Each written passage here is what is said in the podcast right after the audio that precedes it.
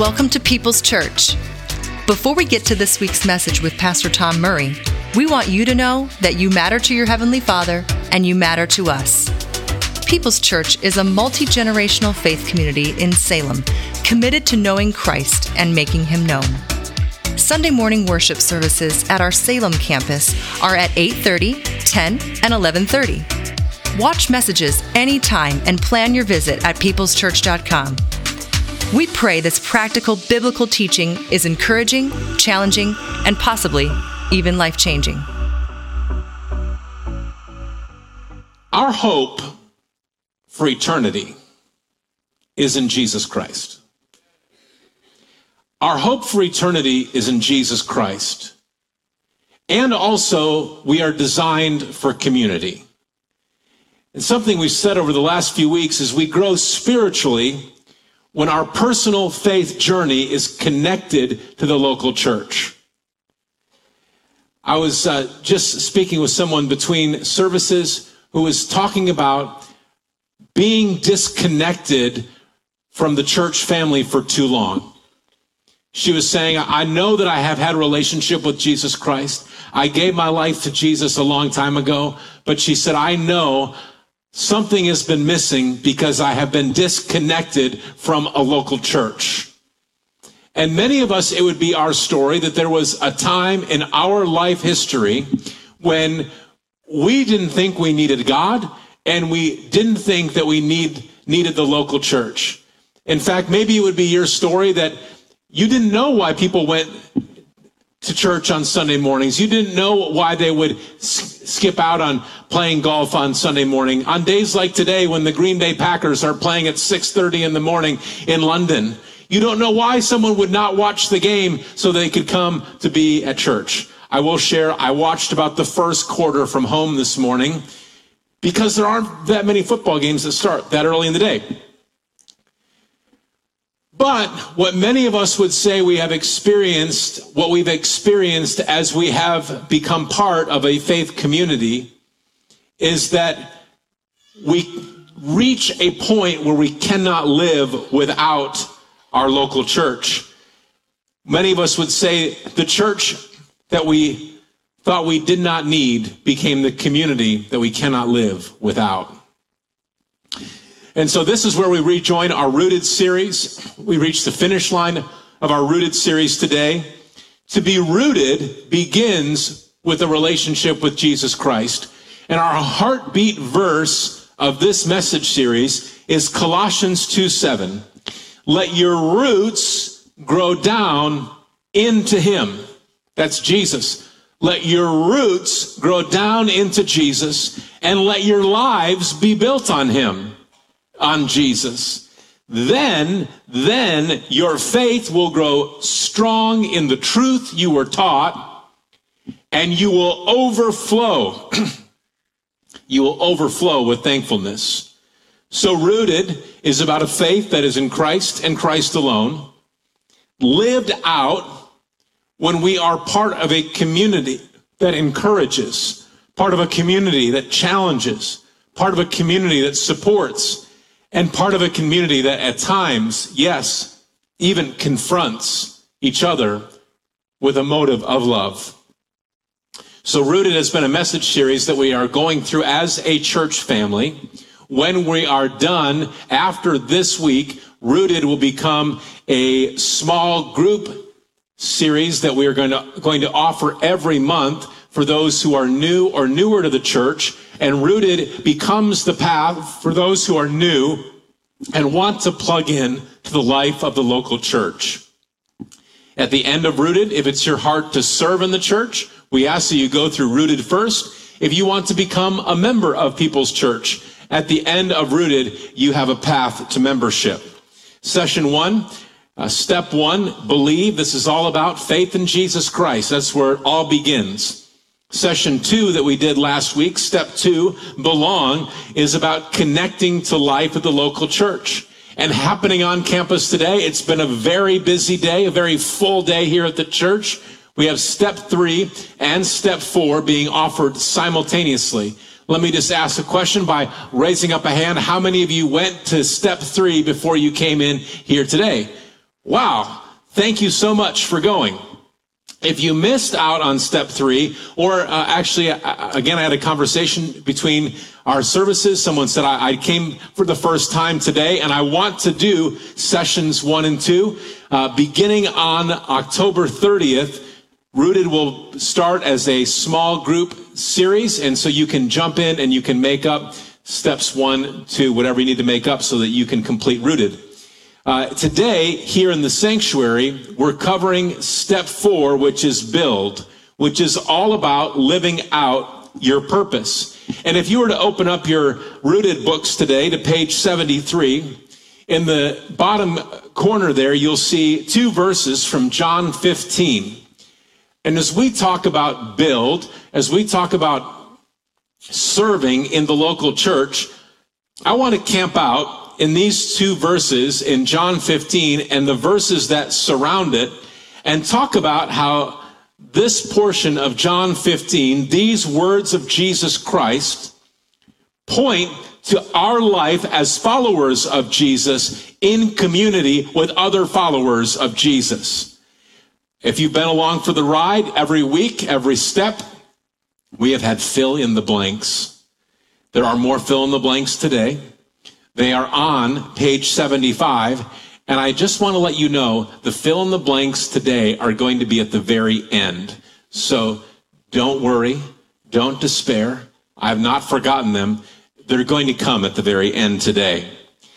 When we think about the four words that are at the heart of rooted, believe, belong, become, and build, I challenged myself this week to see if I could come up with one sentence that includes all four of those words that captures the heart of rooted. And so here we go. People who believe in Jesus and belong to a community of believers striving to become more like Jesus are used by God to build the church. Like seven of you clapped. That was, I worked hard on that sentence for you. Now it's just Kurt. Now. Now it's just sympathy clapping. Believe, belong, and become. When these things come together, we are used by God to build the church. And maybe you're here today and you'd say, I have another church that is my church home. I'm visiting today. What we're talking about applies to whatever church is your home church. Yes, we love it when this is your home church, but more than that, we want you to have a home church where you can believe, belong, become, and help to build the work of the local church. So happening over in the conference center simultaneously, some people went ahead and did session four, step four at 10 o'clock. Now they're going back and doing step three in the conference center. Uh, step three, if you've already been through that, what you saw today is that step three is all about discovering your purpose. Romans 12, 6. This is so good. In His grace, God has given us different gifts for doing certain things well. As we look across this room, God has given different gifts. Actually, thank God that He doesn't give us all the same gift. If he gave us all the same gift, it would be like going to see a symphony orchestra and every instrument is the flute. Maybe you love the flute. Even if you love the flute, you would not want to go to a concert where there's 60 people all playing the same music on the flute. What makes the symphony compelling, what makes that music powerful, is the collection of all the instruments playing their individual parts, brought together by a composer to create a unified sound. God has given the church a community of different gifts that he brings together for his purposes. And Romans 12 lists out some of these gifts, the gifts like prophecy, which is to speak truth from God's word, gifts of serving, serving others, serving them well, gifts like teaching, encouragement, if God has wired you to be an encourager, that is a spiritual gift where you can identify when someone needs life giving words and God wants to use you to speak life into others. Do you know that giving and generosity is a spiritual gift? There are some in this world, God has given you resources that are far above and beyond what most of us will ever know. And maybe you've never heard it explained this way. God has actually given you a spiritual gift to use the resources that he has entrusted to you to make a kingdom difference. God's word says that is a spiritual gift. And, and in fact, it says, if your gift is giving, then give generously. Other spiritual gifts listed there in Romans leadership, kindness. Kindness is a spiritual gift. And so our ministry fair that has been happening out in our lobby today, it's been all about connecting the God given gifts that you have, your abilities, your passions, your desires, and matching those with a role in the local church. And so here we are gathered in this room now talking about step four, build, which is living out your purpose. Using different gifts God has given us to make a difference. And this is love when we put the needs of other people above our own needs.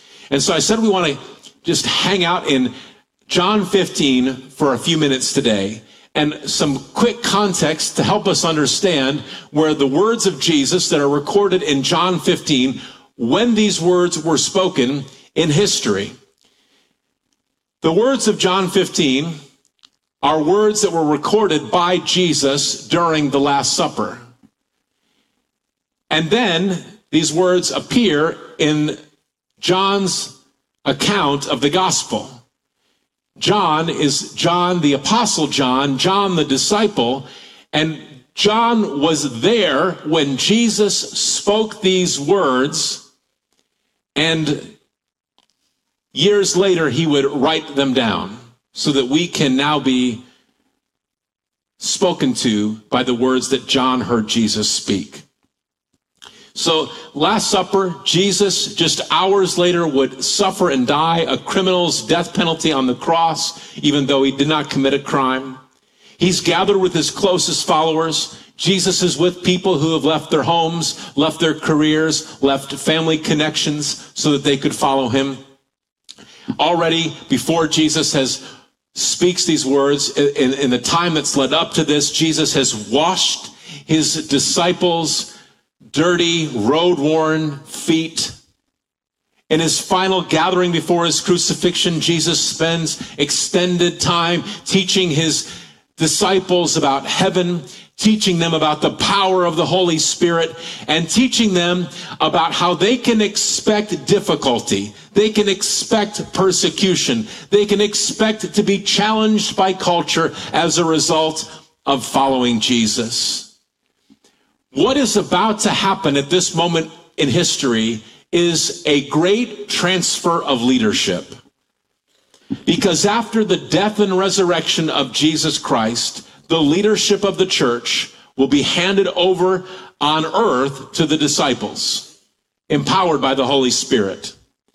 And we are still part of that, that movement today.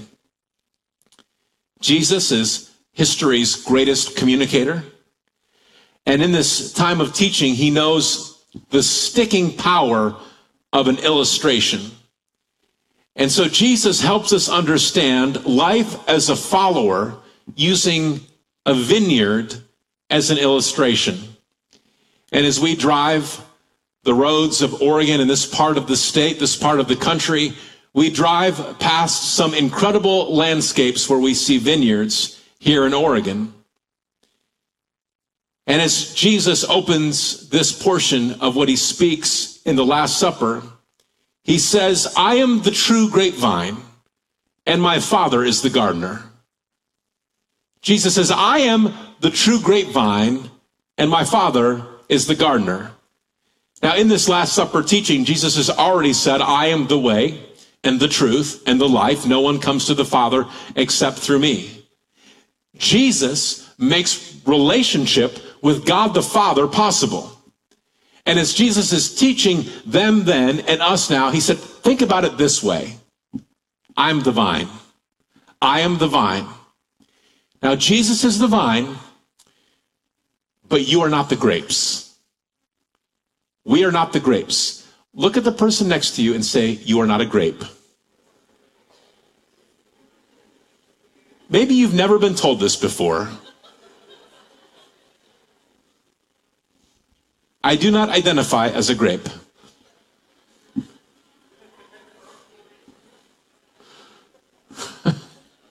Sorry, could not, could not help myself. Okay, Jesus is divine. We are not the grape. What links the vine to the grape is the branch. We are the branch. The grape in this illustration is the spiritual fruit. The grape is the difference that we make as followers of Christ. The grape is the purposes that are lived out for God to accomplish his purposes on this planet. The grape is the light that draws the darkness to relationship with the Father. The fruit, that's the fruit. The fruit is accomplished by the vine moving through the branch. We are the branch. And so, right away, as Jesus is opening this part of the conversation, he talks about removing branches that aren't producing. And also, he talks about the pruning of branches that are connected to the vine so they can produce even more. Pruning. Now, I am not a gardener. Uh, I, in fact, one time I thought in our first home, I thought that I was actually helping out by removing all the weeds from around our house. And Jennifer came home and she said, where, where are all of our strawberry plants? So it's just best that I don't go in there. I'm not a gardener, but I did read this truth from Better Homes and Gardens this week. Whoever wrote this for Better Homes and Gardens did not realize that they were writing spiritual truth. But listen to this. The secret to producing the most plentiful harvests. Stop there. If you know the word, you know that God uses in the Bible the analogy of the harvest to refer to lost people coming into relationship, coming into the kingdom. The harvest is an illustration that God uses in his word. Better homes and gardens. The secret to producing the most plentiful harvests is pruning. More from Better Homes and Gardens. Skipping out on this step inhibits growth. Skipping out on pruning inhibits growth. Pruning in the spiritual sense is saying, God, I invite you to investigate me. Expose in my life any thought, any attitude, any activity, anything that I'm watching, anything that I'm taking in, anything that's coming out of my mouth that's not from you. And it's an invitation. Expose it, Father, and prune it away. Remove it. We like the prayer, Father, here I am so you can use me. And also, we need to, pray, Father, here I am so you can prune me. Prune me. Remove from me anything that is inhibiting me from becoming all that you have for me. It's a powerful invitation. Because when we don't allow pruning in our individual life, we miss out on the growth that God wants to do through us. And also, this is perhaps even levels up the magnitude when we don't allow God to prune us individually, it actually can hold the church back from what God wants to do through the church. So my encouragement is that we would allow God to prune us spiritually, not just for our sake, but for the work of the local church. God, remove anything in my life that's not from you and for you. John 15, 3, Jesus says, You've already been pruned and purified by the message I have given you. Remember, the first audience is the circle of Christ followers that we know as the apostles or the disciples. They walked and talked with Jesus for three years. Many of us have been followers of Christ for more than three years. Some in this room more than three decades.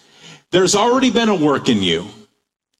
If you have received Jesus Christ as your Savior, there's already been a pruning and a purification. You've experienced life change through relationship with Jesus. But don't miss this. Don't miss this. Even to the disciples, even to the very closest followers of Jesus who walked and talked with Jesus for three years, Jesus says, verse 4, remain in me. Remain in me, and I will remain in you or your translation, abide in me. For, for a branch cannot produce fruit if it is severed from the vine. And, just in case you didn't get this, you cannot be fruitful unless you remain in me. So, even to the people who walked and talked with Jesus for three years, he says, Don't miss this. Your past fruit is not a promise of future fruit. If you want future fruit, you want to continue to be a difference maker, you have to stay close. You have to remain in me, abide in me, remain close to me. That's the way you produce fruit. Maybe in a moment of honesty, you'd say, you know what? It appears that uh, my life is still fruitful. I'm still making a difference. But in honesty, I haven't read my Bible in several days or several weeks or who knows how long. It's been a long time since I've prayed. It's been a long time since I've really allowed the Holy Spirit to guide my life. And yet it seems like there's still fruit. It seems like I'm still able to make a difference for the kingdom. Think of this. If you go to wherever you go to buy produce, to Safeway, to Fred Meyer, to Winco, to Walmart, to the stand alongside the road, to Roth's, wherever you go to buy fruit, if you are dispatched by your spouse to pick up the groceries and buy fruit, and on your grocery list is grapes, if you're anything like me, when you buy grapes, you do not bring home the potted plant. Did you get the grapes?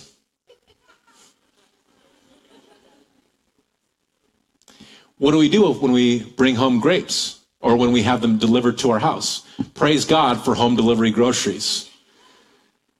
When you have grapes brought into your home as groceries, they come in a, little bag, right? And they have been what from the vine? They have been cut off from the vine. Now you hold up that little branch with the little grapes that are coming off of it and the ones that gather on the bottom of the bag. You hold up that little uh, branch with the grapes coming off of it. Look, there's fruit here. This branch has been severed from the vine, and yet look, there's still fruit. What do we know, though, about that little branch and the fruit that is on that branch? It's going to be fruitful, but only for a few days. And then it becomes a stinking, rotting mess that you have to put in your yard waste bin. There's fruit. Once the, once the branch is severed from the vine, yes, there may be fruit for a short season. But that season is going to run out. If you're not connected to the vine, eventually there's going to be no more fruit and that season is going to be relatively short. And you know what? Once you cut off that branch, that little vine is not growing any more grapes. There's no new fruit that is created. If, I think this is your desire. If it's your desire, like it's my desire, I want to continue to be a difference maker for God as long as I have breath in my lungs. I want to remain connected to the vine. I want to remain connected to the vine so that I'm not depending on past faithfulness for current fruit. Jesus, words of Jesus, for a branch cannot produce fruit if it is severed from the vine. And let me just tell you, Jesus was not providing agricultural advice. You know, if you cut that off of there, it's not going to make any more fruit. No, no, he's using what even those of us who aren't gardeners or farmers, even those of us who are not farmers understand that if you cut off the branch, that it's not going to continue to produce fruit. And let me speak just to those of us who've been around for a minute. The more that we understand this, the more we realize that ultimately God's purposes are not accomplished by us. God's purposes are accomplished by God working through us. And when we understand that, we understand why it's so critical that we stay connected to the vine. This is how Jesus puts it in verse 5. Yes, I am the vine you are the branches, those who remain in me, and I in them will produce much fruit, for apart from me, you can do nothing. So here's where this connects to rooted and what we're talking about today, and how God wants to use us to accomplish his purposes through us, building the church. Look at verse 8. When you produce much fruit, you are my true disciples. This brings great glory to my Father. When you produce much fruit, Jesus says, You are my disciples. And in this moment, we realize once again that Jesus is not speaking to one person. God the Father did not send Jesus Christ here to build hundreds of thousands and millions of little kingdoms. God's purpose is one kingdom, one kingdom, one vine, Jesus Christ, many branches. One vine, many branches. God the gardener accomplishes his purposes on this planet through one vine, Jesus Christ, simultaneously feeding many branches.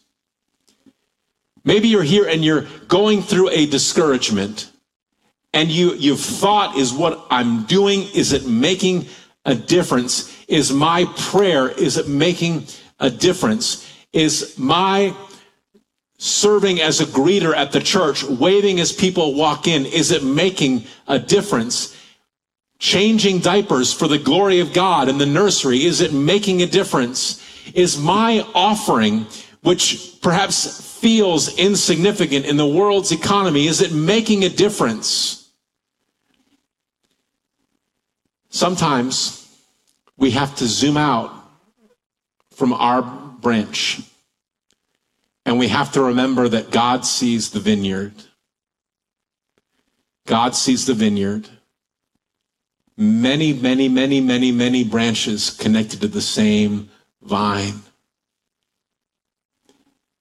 And Jesus said, Actually, I will take responsibility for building the church. You make disciples, I'll build the church. You live out the responsibility that you have been called to. And trust that as you're faithful to that, Jesus says, I will build the church. So it may feel insignificant in the world's economy, in culture's economy. We trust that we worship God, the Father, who's identified as the gardener in this illustration who sees the whole vineyard. And we trust that as we are faithful with the assignment that God has given each of us, that He is the one that will bring together all of those works together to build the church. What is the end result? What is the end result? Look at verse 11. This is so good. I have told you these things, Jesus says, so that you will be filled with my joy. Yes, your joy will overflow. Ask the people in your life. Ask your neighbor, ask your coworkers, ask your family members, do you want joy? Do you want overflowing joy? I think we could say it as a universal desire of humanity. Yes, I would love to have joy and not just joy, but an overflowing joy. Well, it's no secret. God says exactly how we can experience overflowing joy. And it's by allowing our life to be like a branch connected to the vine where God accomplishes his purposes through us. Joy is freedom. Joy is a confidence in the promise of eternity with our Heavenly Father that no one can take away. Joy is realizing the peace that comes from living life God's way. Joy is a closeness with the presence of God. Stay close to Christ and allow Him to accomplish His purposes through you overflowing joy is God's intended outcome for an individual life rooted in Christ, connected to a missional community. I, I want you to know I'm still aware that we have not done today's fill in the blanks. I haven't forgotten.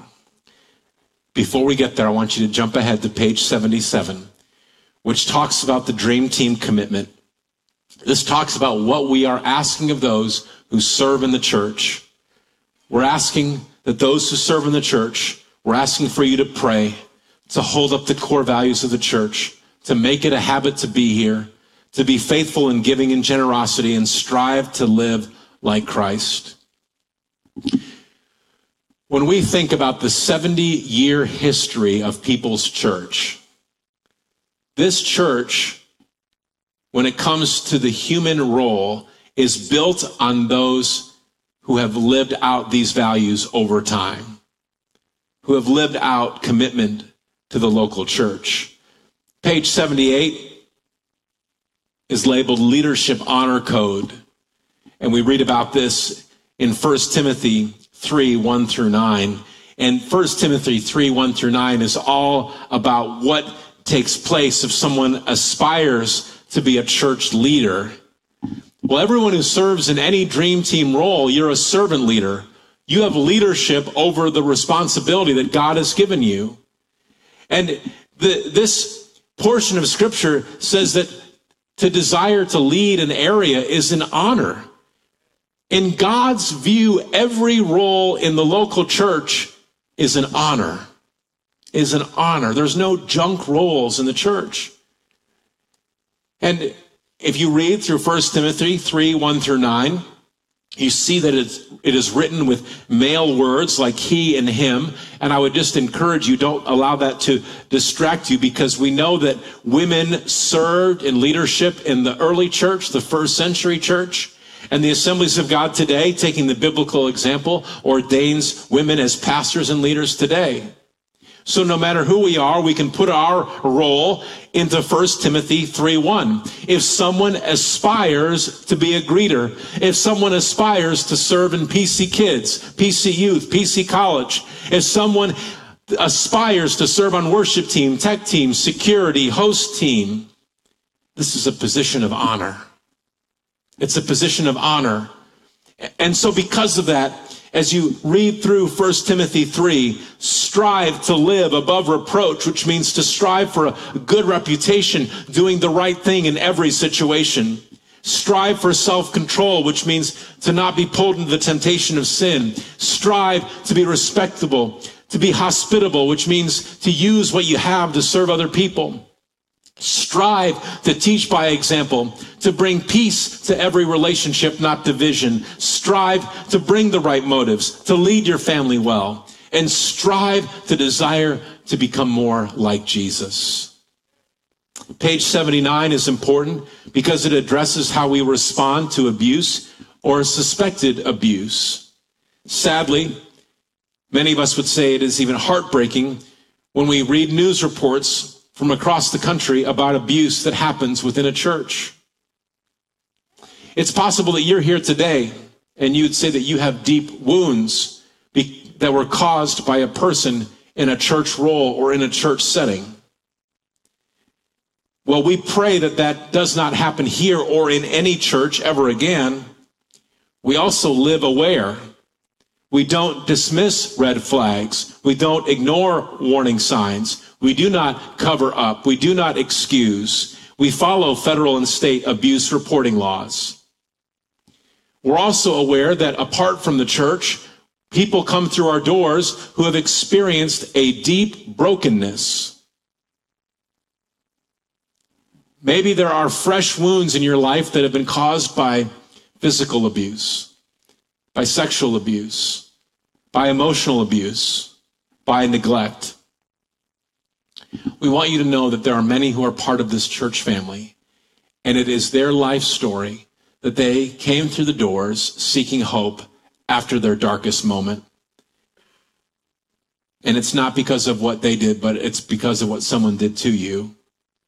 We want you to know that there is hope and restoration available through Jesus Christ. There is hope and restoration available through Jesus Christ. That's what Jesus does. Jesus is our hope. He is our restoration. And as a church family, we want to be ready to speak up for children and the vulnerable who may not be able or who may not be ready to speak for themselves. Okay, that was kind of a heavy moment. Let's go back to page 75 and let's fill in those blanks.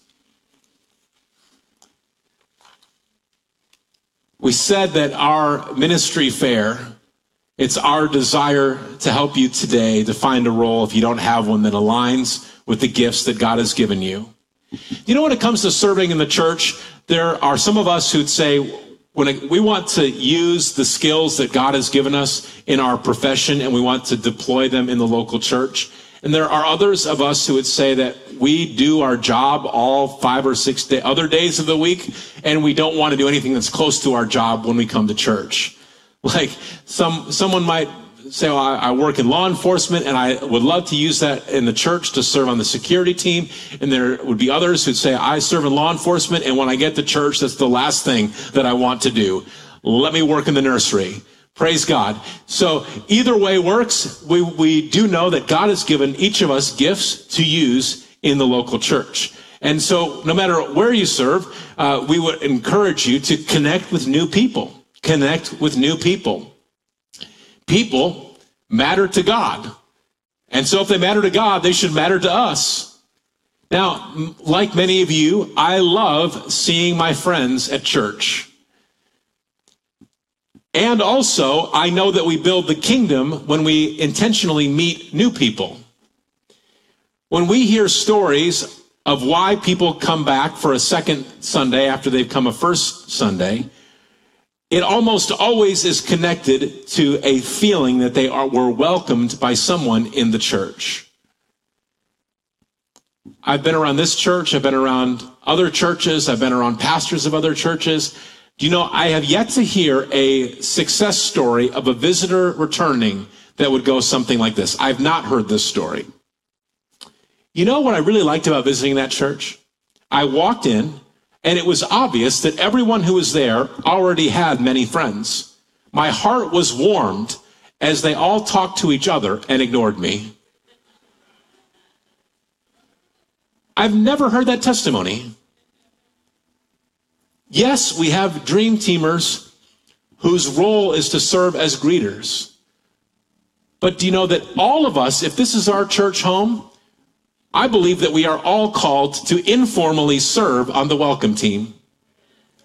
Now, I don't know how you get to church. If you drive here, if you walk here, you take an Uber, you take a Lyft, you ride the bus, you ride your bike, however you get here. I'm wondering, what would happen if all of us who would say, This is my church home, what would happen if all of us would say, This is my church home? What would happen if all of us would think, even pray, as I'm on my way into church today? Yes, I'm looking forward to seeing my friends. But also, I am going to intentionally make sure that this Sunday and every Sunday, I'm going to greet somebody who I've never met before. I'm going to say hello to someone who I've never met. And there are some of us, the introverts among us, who may panic when you hear that said out loud.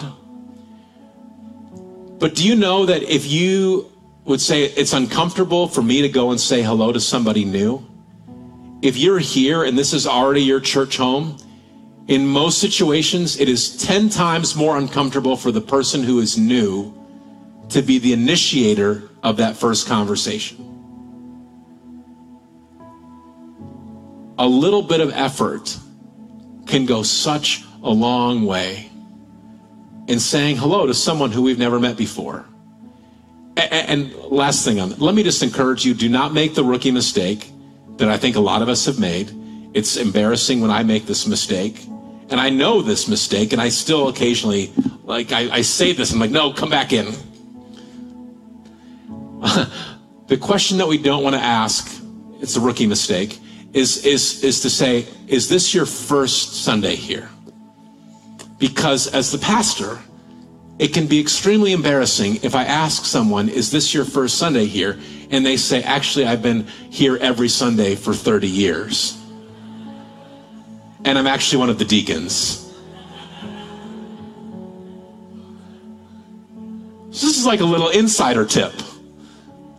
Say, How long have you been coming to people's church? And then they might say, Well, this is my first Sunday. Oh, I'm so glad you're here. Do you have any questions? Yes, where are the bathrooms?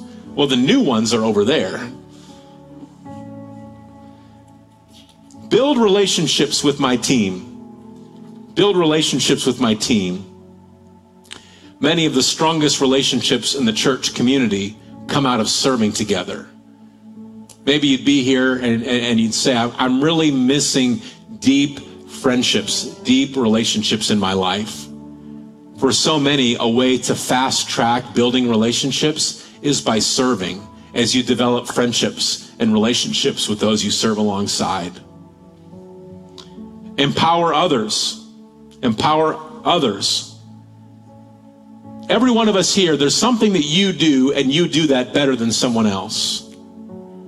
And if you're in a role where you are leading in, in a ministry,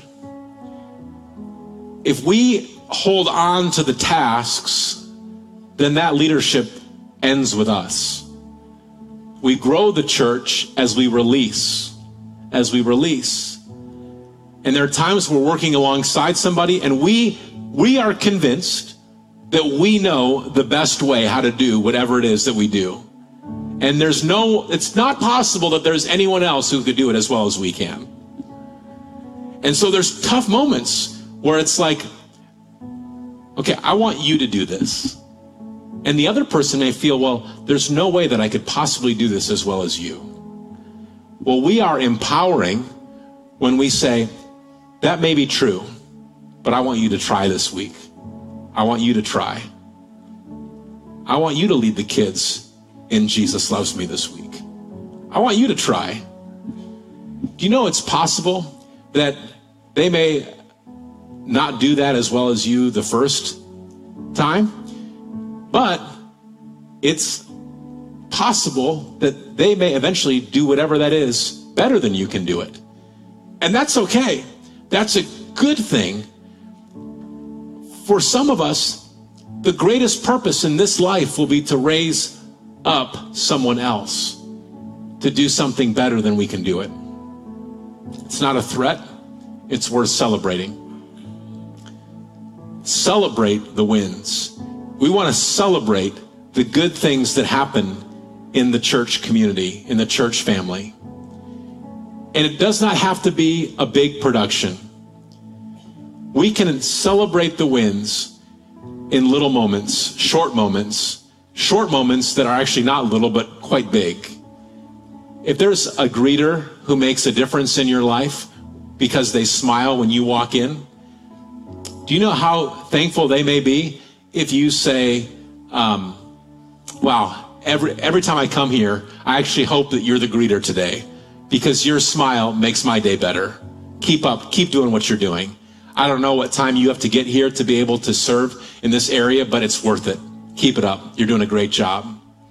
For those of us who have kids or grandkids in the nursery, early childhood, or PC kids, there's a likelihood that you're seeing the same faces as you drop your kids off or grandkids each week.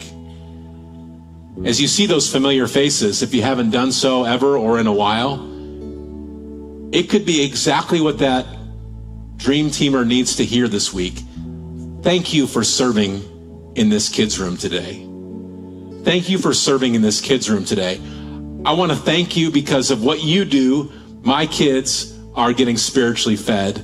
And because of what you do, I'm grateful because I get to go into the sanctuary to hear God's word being taught today. If you see someone doing something that is positive, take a short moment and speak words of encouragement. And when it comes to celebrating wins, the greatest win that happens here, any given Sunday, anywhere, is when a life is changed by Jesus Christ.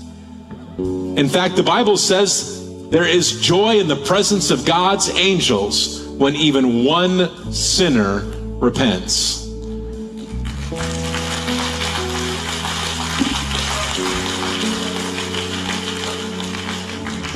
As I was watching the Green Bay Packers this morning, that stadium in London was like Lambeau Field, filled with people wearing foam cheese pieces on their head.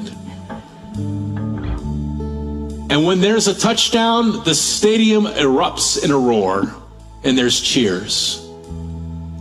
But when I read the word, the Bible doesn't tell me anything about cheering in the halls of heaven when there's a touchdown. But God's word does tell me that there are cheers in the halls of heaven when just one sinner repents.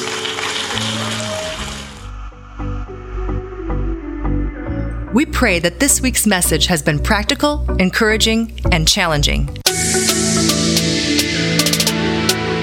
Let us know if you made a first time commitment or recommitment to following Christ. Visit peopleschurch.com and click Connect to share your decision with us. There is great value in being a part of a Christ centered, Bible teaching faith community. If you are looking for a church home, Pastor Tom Murray invites you to People's Church in Salem.